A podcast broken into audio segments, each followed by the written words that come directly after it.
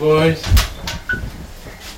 This is our school time. Wake up, please. No, wake up your sister. It's the morning routine the Dequan household knows all too well, and this year their little sister Adwal gets to join in. Her three older brothers are all ready to brush up their knowledge. Adwal's keen to start kindy, but it wasn't long ago that life looked very different. From nine months old, Adwal spent two years in hospital after being diagnosed with a serious illness, as her father Clement explains. It was very tough for us Today, I didn't believe it yet that today Adwal will get better and will come stronger like what she done she went through. Because she lucky.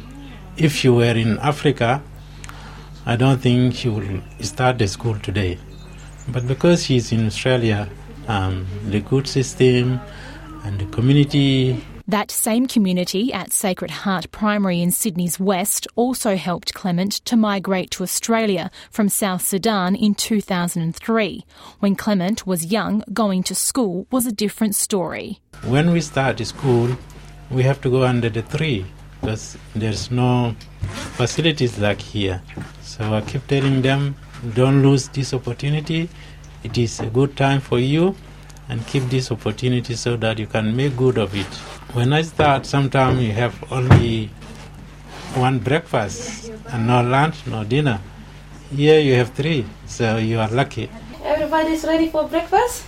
Let's go eat breakfast and then go to school. With lunches packed and breakfast eaten, it's time for the big return. Welcome back, everybody. As hundreds of students arrive at Sacred Heart Primary in Sydney's West, there are smiles galore as Principal Glenn Patchell greets them. It's great to welcome over 300 children back here to Sacred Heart Primary School in Mount Druitt South. They're really excited, and we're very excited to see them back for a new school year. The excitement continues into the classroom. After a few first day jitters and tired eyes, the students are ready to return to learning.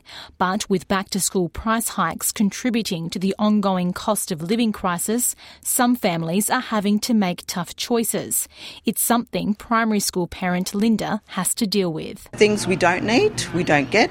Things that are essential, obviously, we go and get. So it's more of a need, not a want at the moment. So if we need it, we get it. If we don't, we don't. That need is forcing parents to pay up, as Finder senior money expert Sarah Megginson explains. We're expecting parents to spend in total $2.6 billion on school supplies, which is such a staggering amount of money.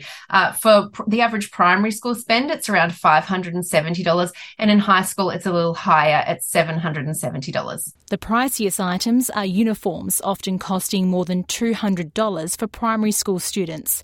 Textbooks can cost around $268 for high schoolers, and school shoes on average are upwards of $100 per child. Added to that data from Finder are the hidden costs, like transport and school camps, as is the case for parent Anthony. Our kids play sport as well, so we found that the, they, on top of uniforms and things like that, so we had to get them a separate uniform and uh, that was quite expensive now. That's gone right up. While back to school was proving stressful for some, the Dequan family sees it as a new beginning. Francesca Denuccio, World News.